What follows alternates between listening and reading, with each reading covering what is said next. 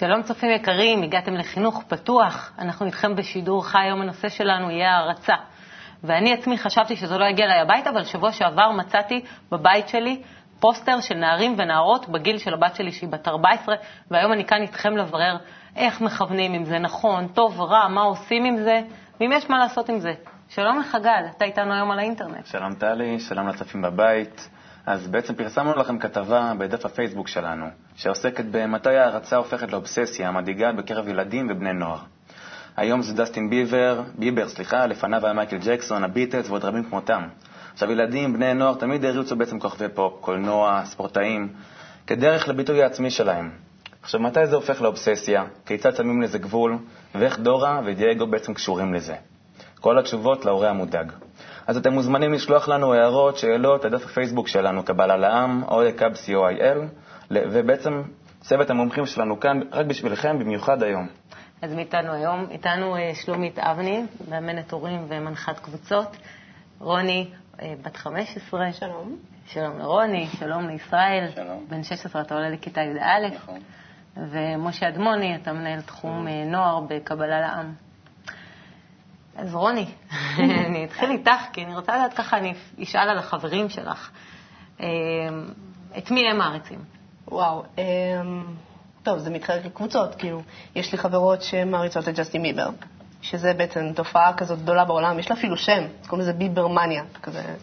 זה בדיוק מה שהכתבה דיברה עליה. כן. הייתה, אבל לפני. כן, זהו, יש לזה כל מיני שמות. אה, ויש בנות שאוהבות אה, טוקיו הוטל, או את אה, זמרות וסלבריטיז, כאילו זה משתנה, זה כל אחת, זה משהו אחר, אבל יש קבוצות גדולות כאלה, משהו כזה גדול, כמו ג'סטין. לפי השמות האלה אני מרגישה אה, מאוד מבוגרת, אבל אנחנו נעבור את זה, אה, כי לא הבנתי כלום. ישראל? אצלנו יותר מעריצים יותר אה, לכותרות גדולות, יותר מעריצים זמרי נגיד מזרחית, ספור, ספורטאים מפורסמים, כדורגלנים, כדורסלנים. יותר כאילו, יותר מה, ש, מה שכאילו יותר ה, כאילו האופנה שלהם, נגיד שהיום ספורט זה ממש דבר כאילו כמעט הכי גבוה, אז היום יותר אנשים מעריצים יותר ספורטאים ויותר יותר אנשים בתחום הספורט. שלומית, למה התופעה הזאת קיימת? אה, קודם כל היא קיימת, איך אמרת, יום אחד קמת וראית. איפה זה היה קודם? רק אולי קצת מעיד על זה שזה משהו התפתחותי. כלומר, זה חלק מהתפתחות של הילד שהוא הופך לנער.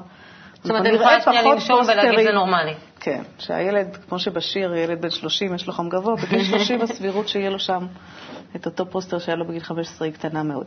אז א', להבין שזה חלק מההתפתחות. וחלק מההתפתחות שהמטרה העיקרית בגיל הזה, יש עוד כמה, אבל העיקרית בה היא גיבוש זהות.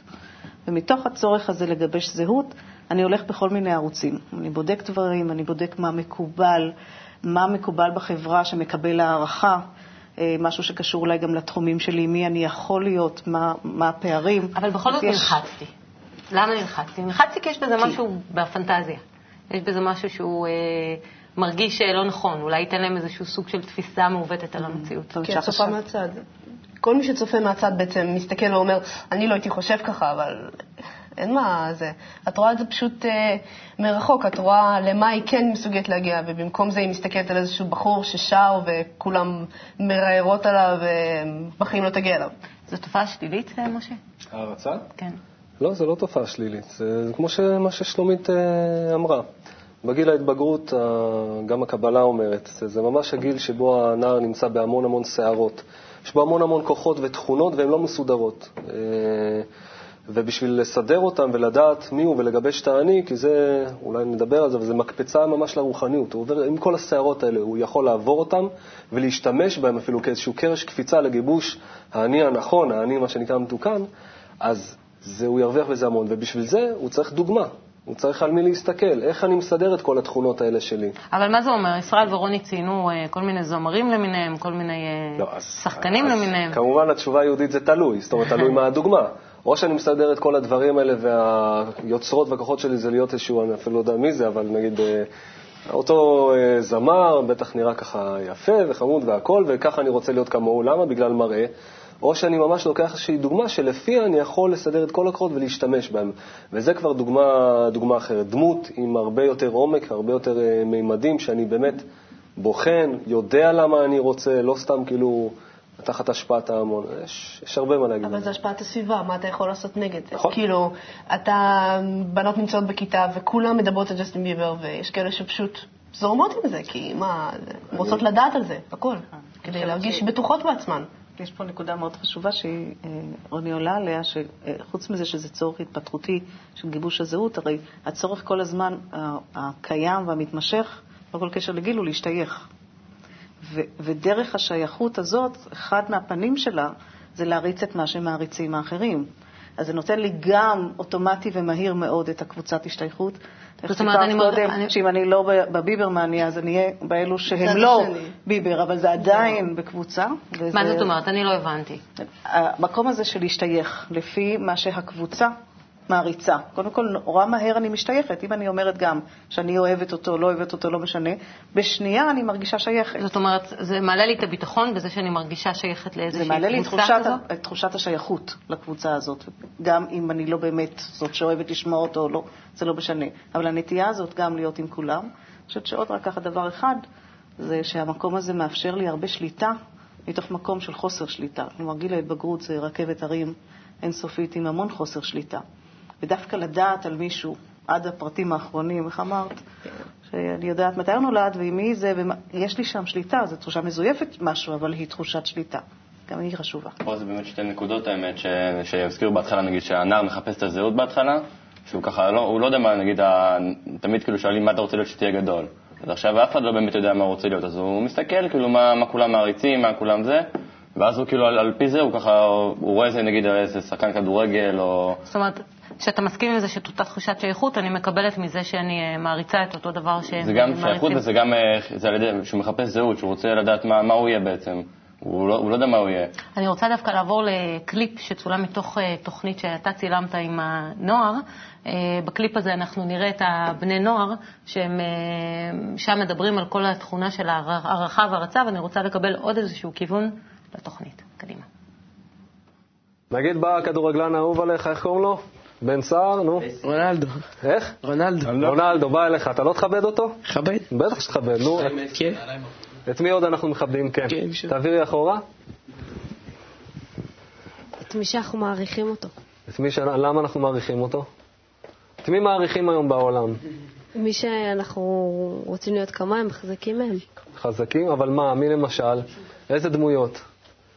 איזה דמויות מעריכים היום בעולם? עוד פעם תאמרו, נו. אה, דמויות שהגיעו להישגים. מה למשל? כדורסל, כדורגל. כדורסל, כדורגל, אה, אוקיי. איפה? נו, בואו נעביר אחורה. כאן. דמויות שאנחנו מזדהים איתם. עם מי אתה מזדהה למשל? תיזהר לא ליפול. לא יודע, אנשים חשובים שיש להם כוח שליטה בעולם. אוקיי, אנשים שיש להם כוח שליטה. רגע, רגע, בואו שנייה, נפתח ככה את הנושא. מה עם אה, זמרים? תלוי אם זה סוג מוזיקה שאני אוהב, אז כן. אבל יש כאלה זמרים שאולי אתה לא אוהב את הסוג מוזיקה שלהם, לא והם מכבד מכבדים אותם. אה, אבל כולם מכבדים אותם דווקא. אז הם כן, אני לא. הבנתי. כאילו, מי ש- מי שאוהב אותם. מי שאוהב אותם. אוקיי, אתם אה, מסכימים עם אה, כל מה שמכבדים היום בעולם? נראה לכם שמה שהיום מכבדים ומעריכים זה דברים שכדאי לכבד? נו, נסטיה. אני חושבת שלא, כי לפעמים כשאתה אה, מכבד מישהו והוא לא מחזיר לך כבוד, אז אין טעם לכבד אותו, כי כאילו, כבוד אמור להיות כבוד הדדי. אני רוצה לדעת, שנחשוב ביחד, למה כל כך אכפת לנו ממה שאחרים חושבים עלינו? למה כל כך אכפת לנו שיעריכו אותנו, שיכבדו אותנו? מה כל כך חשוב בדבר הזה? כי כבוד זה מה שבונה אותנו. מה, זה, מה זאת אומרת, מה זה בונה בנו? יש לנו הרי אגו, שזה כאילו... תלך לכל בן אדם, אה, לא משנה מה, הוא יודע שאגו זה מה שמאפיין אותנו. כל הקטע של הכבוד וכמה שאנחנו רוצים שיעריכו אותנו וירצו אותנו בחברה. אז אם מישהו לא מכבד אותי, אז הוא פוגע באני שלי, וזה מפריע. משה, זה היה מאוד מאוד מעניין לראות איך אתה מוביל אותם בצורה מאוד ניטרלית מצד אחד, ומצד שני מאוד מכוונת. מה, איך, איך השיטה הזאת עובדת? שיטת הדיון? כן? האמת היא שזאת תוכנית טלוויזיה. בעיקרון בשיטת הדיון, אה, בוא נגיד שהקבוצה כבר מתקדמת, אז המדריך זורק איזה משהו לקבוצה, או אפילו יותר מזה, הוא מכין איזה שני נערים שהם מכינים את הדיון, והם מובילים את זה, והוא כמהצד, כמשתתף בדבר הזה. והכי חשוב שהקבוצה היא זו שבוחנת את הערכים האלה, הם יכולים להתווכח, הם יכולים גם להסכים שהכי חשוב זה כבוד שלי או להריץ שחקן כדורגל. מצוין. ואתה לא תביע דעה? נגד? כן. בחיים לא. למה? למה? כי הכי חשוב שיש פה, העיקרון הוא שקבוצה מחליטה. הם הבינו שקבוצה יכולה לקחת החלטה, ואז יופי, עבר דרך כולנו, הסכמנו, כולנו הולכים עכשיו להריץ את השחקן הזה, להתלבש כמוהו, לא יודע. כי אחרי זה, שהם יתבגרו או ישנו קצת דעה, אולי המדריך קצת מוסיף פלפל ואז הם משנים דעה, אז שוב פעם דרך קבוצה הם יבחנו, והכוח הזה של הקבוצה וההרגל הזה שהתרגלתי, שדרך דיון אני יכול לשנות את דעתי, זה יוביל אותם תמיד למקום אה, הרבה יותר גבוה. זה מוכר לך? זה קרה לך משהו כזה? שבתוך דיון אה, שינית את הדעה שלך? הרבה פעמים, את האמת, שנגיד עכשיו היה לי דעה שאני באתי איתה מראש, נגיד עם דעה כזאתי, ואז פתאום אני שמתי לב שפתאום אף אחד לא מסכים איתי, ואז אמרתי, טוב, נו, אני חייב איכשהו להסכים איתם. גרם לך הכרחתי את. עצמי. כי אמרתי לעצמי, אם אני עכשיו אגיד לעצמי לא, עכשיו כולם יגידו, מה, מה אתה רוצה עכשיו, מה, לא, זה לא קשור עכשיו. צופים יקרים, בואו נראה מה לכם יש להגיד. אז יש לנו כבר מספר שאלות מהאינטרנט. אה, נטלי מפתח תקווה שואלת אותנו, אני שומעת את התוכנית כבר הרבה זמן, ולא מבינה איזו שליטה יש לנו כהורים על הדמויות שהילדים שלנו מעריצים. אז איזו שליטה יש לנו בעצם? אז באמת איזה שליטה יש לנו על... אה, בשורות טובות או פחות טובות? תלוי מה מה רוצים לשמוע. אבל זה בא בכל הבנה. האמת היא שאין לנו שום שליטה. אה, שליטה היא סוג של אשליה על מישהו אחר. אנחנו לא באמת יכולים לשלוט מה אחר. בעיקר בגיל הזה. בכלל. בכלל. אני חושבת שגם ילדים קטנים... גם לא מהכיוון של דורה ו...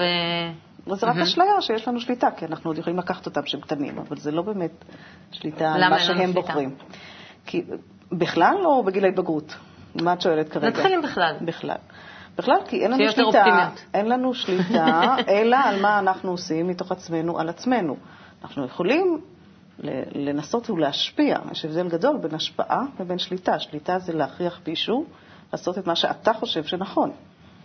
אז הדבר הזה, יכולים לעשות אותו באופן כפוי, אבל בדרך כלל, אם נדבר על הורים וילדים, זה המחיר הגדול הוא ביחסים. העולם גם הראה את זה שאפשר לשלוט בהם, נראה לי בשנות ה-50, או גם לפני זה, באנגליה איזה חינוך, וברוסיה, כאילו בכל מקום היה את החינוך הזה של שבט תעשה את זה. כן. בהחלט. שיטה אבל, לא. אבל יחסים לא היו שם. אפרופו יחסים טובים, אבל אם אני אלך רגע לעניין הזה שהרי אין שליטה, זה השליטה נטו. אולי המחשבה של לשאול, או שההורה יכול לשאול את עצמו, אה, במה אם הוא יעשה, יהווה השפעה. אני חושבת שזה כבר דיון אחר לגמרי. כי אם אני חושב מה אני אעשה כדי לשלוט בו, אז אני אולי עושה מעשה, אבל שלטווח הקצר יש לי תוצאה טובה במרכאות, כי הוא עושה מה שאני אומרת לו, אבל בטווח הארוך של היחסים אין לי. ובהשפעה זה כבר משהו אחר, אבל אתם יש לכם יותר אה, ידע בעניין ההשפעות. אתה גם, אה, כן.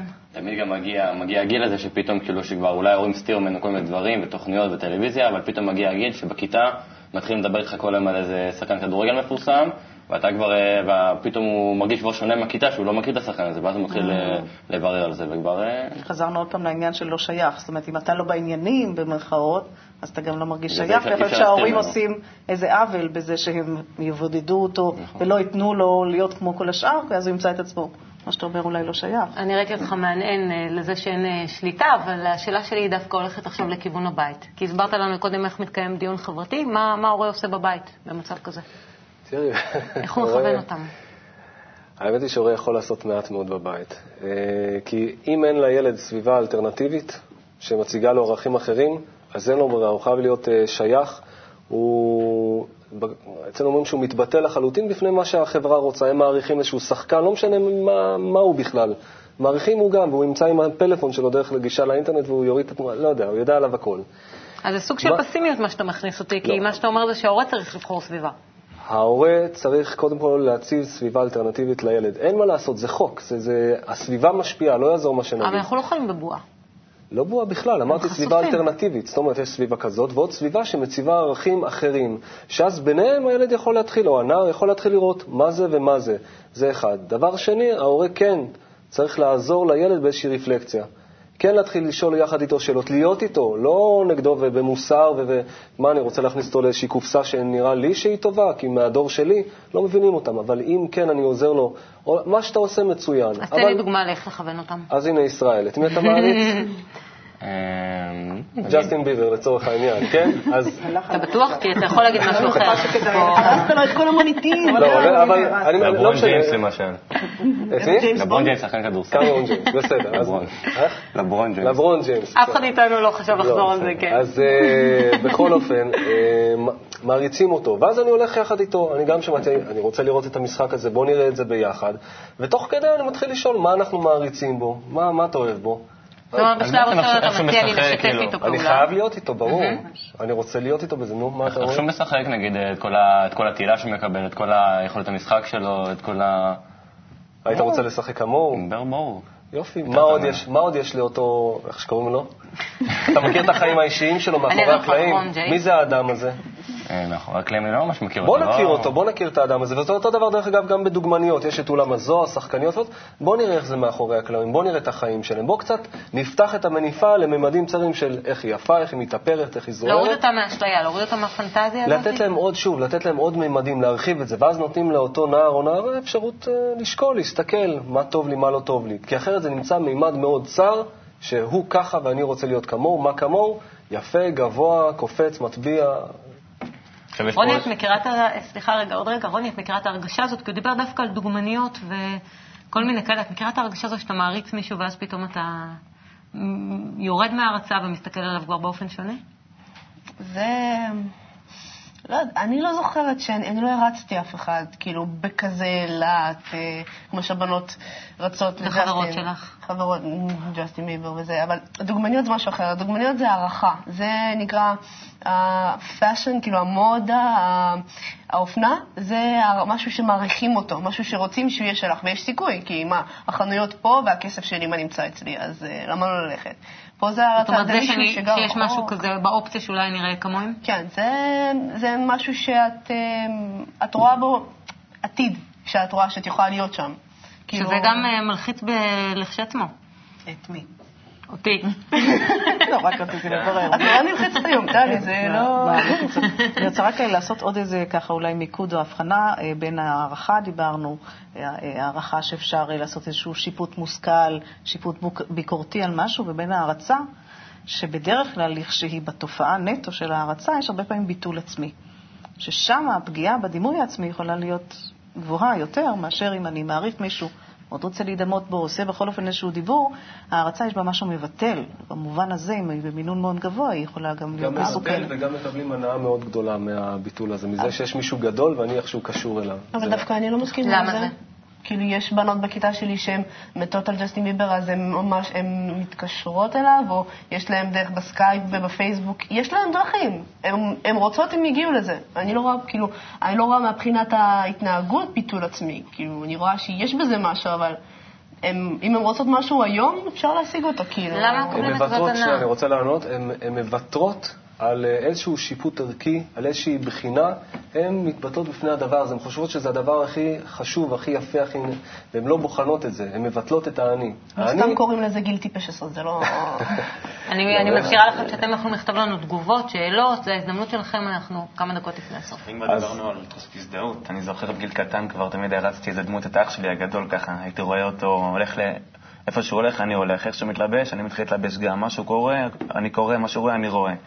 אבל עד גבול מסוים, אני זוכר שהחלטתי להפסיק להריץ אותו פתאום, אז הרגשתי פתאום שינוי. עד עכשיו התבטלתי בפניו, ראיתי, הייתי עושה מה שהוא עושה, פתאום משהו אחר.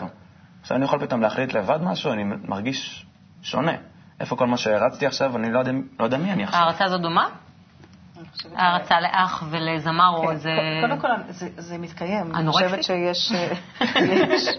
אנחנו יכולים לראות את זה במעגלים, אה, מהמעגלים של המשפחה, שיש אח גדול, פערים בגיל, כמה באמת הם מתבטלים ובאמת רצים כמו איזה זנב אחרי, אה, עד שחוטפים אחד מהשניים, או ממנו, או שאתה עוצר את זה, כמו שאתה אומר. אה, אבל אני-. כן, אבל אני, אני חושבת שגם אמרת פה איזשהו משהו מאוד של הניתוק והחיבור. כשאני בהערצה, אני מנותק ממשהו מתוך עצמי. אפילו לא יודע שאני מעריץ. כמו הכחשה. ממש. וכשאתה מפסיק את ההערצה, פתאום יש איזשהו חיבור, ואז רגע, מה הרצונות שלי? מה... קורה פה איזה דבר מאוד חיובי של תנועה. לא, בגלל זה מפחדים מזה. בגלל זה רוצים כל כך להיתפס במשהו, להיאחז במשהו, כי תחשבי שפתאום ייקחו את ג'סטין ביבר מכולם, וכולם כזה, טוב, מה אני עושה? זה מה שמלחיץ בעצם, זה כאילו, אותו עיוורון. יש לנו עוד אין שאלות? מה לעשות. אה, האמת, יש הרבה שאלות מהאינטרנט. יש לנו דוגמה, שאלה של תמי מכפר סבא. אני אימא לתאומים בני ארבע, ואני מאוד מקפידה לבחור להם סרטי DVD ללא דמויות בולטות, מחשש לטפח אצלם הערצה לאיזו דמות. האם הגישה שלי נכונה? זאת אומרת, היא אמורה להתחיל מגיל אה, מאוד קטן, מגיל ארבע כבר אה, לבדוק את המקומות האלה? החינוך חייב להתחיל מגיל מאוד קטן, אפילו מגיל שלוש, בטח.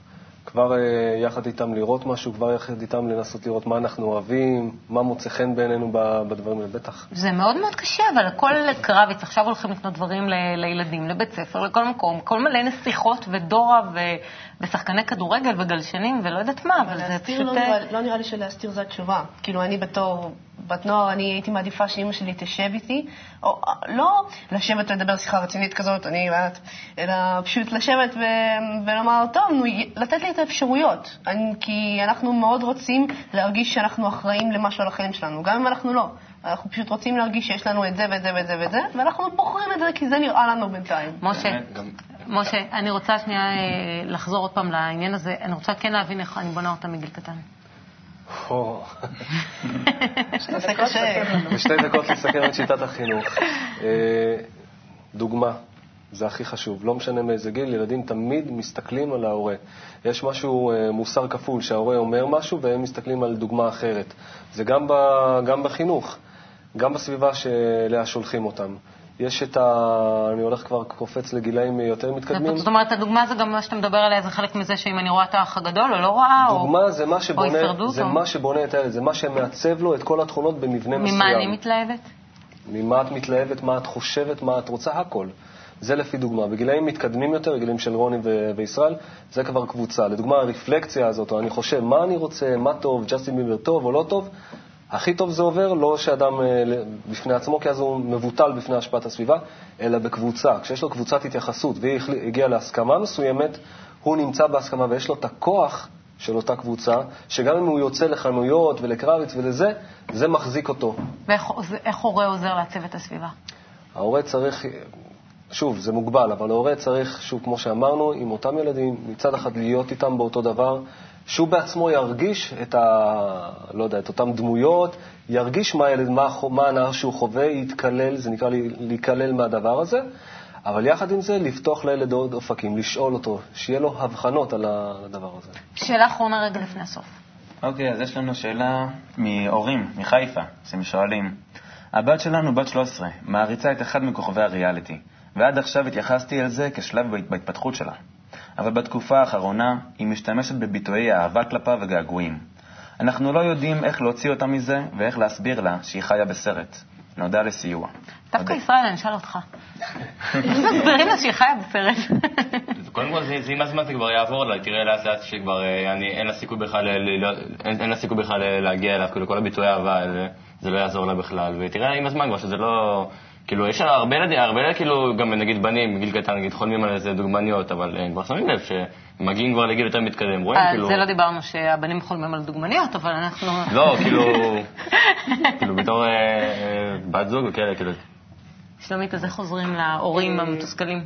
אני, גם ב- בבקשה פה שהעלית מה, מהאינטרנט, יש עוד פעם את המושגים האלו, גורמים לה, עושים שהיא תעשה. גור, שוב, כל השליטה, זה לא יעזור. אני חושבת שקודם כל צריך להבין מה לא לעשות ולראות ביחד איתה. מה לא לעשות? א', אפשר בהחלט לדבר איתה ולהגיד שזה מדאיג. ושהיא תיתן לנו סיבות למה לא כדאי לנו לדאוג. זאת אומרת, קודם כל לדבר בטון שלך. להעביר. קודם כל, נתחיל בכלל מזה ששאת להגיע מרגיעה אותי בגובה העיניים שלה. כן, קודם כל בכלל הטון, זאת אומרת, נתחיל עם הטון. קודם כל תירגעי, כמו שאומרים. אה, זה נכון. אה, והדבר הנוסף, שמה שאני חושבת, מכיוון שהורים כמו הורים גם היו שם לפני כל אחד ב-X שנים שלו, ומן הסתם גם אנחנו כהורים הערצנו מישהו, אני חושבת שהרבה יותר אפקטיבי, אפרופו modeling, זה אפילו לשתף מה היה לי כהורה. פתאום האוזניים של הילדים מאוד נפתחות, כי זה כבר לא about them, זה לא שעכשיו עושים להם למה אתם לא בסדר. הם לא צריכים להתגונן. ובדיוק, ואז אולי משם יכול להיפתח איזשהו דיון, וכבר יש איזה שיתוף, וכבר יש איזו הרגשה טובה, וכבר אני גם במקום פחות דואג, כי הילד שלי מדבר איתי. איפה הדאגה? כי אני לא יודעת מה קורה בראש שלו גם. עצה אחרונה. ואז איך לכוון? ואז איך לכוון? צריכה, אני מצטרף למה ששלומית אמרה, רק בצורה שלא שמה את ההורה יותר גבוה מהילד. שאני הייתי, ועכשיו אני אומר לך ממקום גבוה, אלא אני יחד אה, איתך או אני איתך. מבין. כן, אני אני מבין, מבין אני ש- נמצא בזה בדיוק איתך, אני יודע את זה. ממש ככה. אז זהו, אז אני מקווה שההורים שלנו היקרים קיבלו היום אה, טיפים ועצות ודרך, כי יש פה הרבה משהו הרבה יותר מעבר לאינסטנט. מדובר פה בשיטה, בדיון, בהרבה פחות לחץ. אז תודה רבה לכם, שלומית, תודה רבה, רוני, ישראל, משה, גל, שהצטרפת אלינו היום. נקווה לראות אותך בתוכניות הבאות. תודה רבה, תהיו איתנו גם בתוכניות הבאות של חינוך פתוח. להתראות.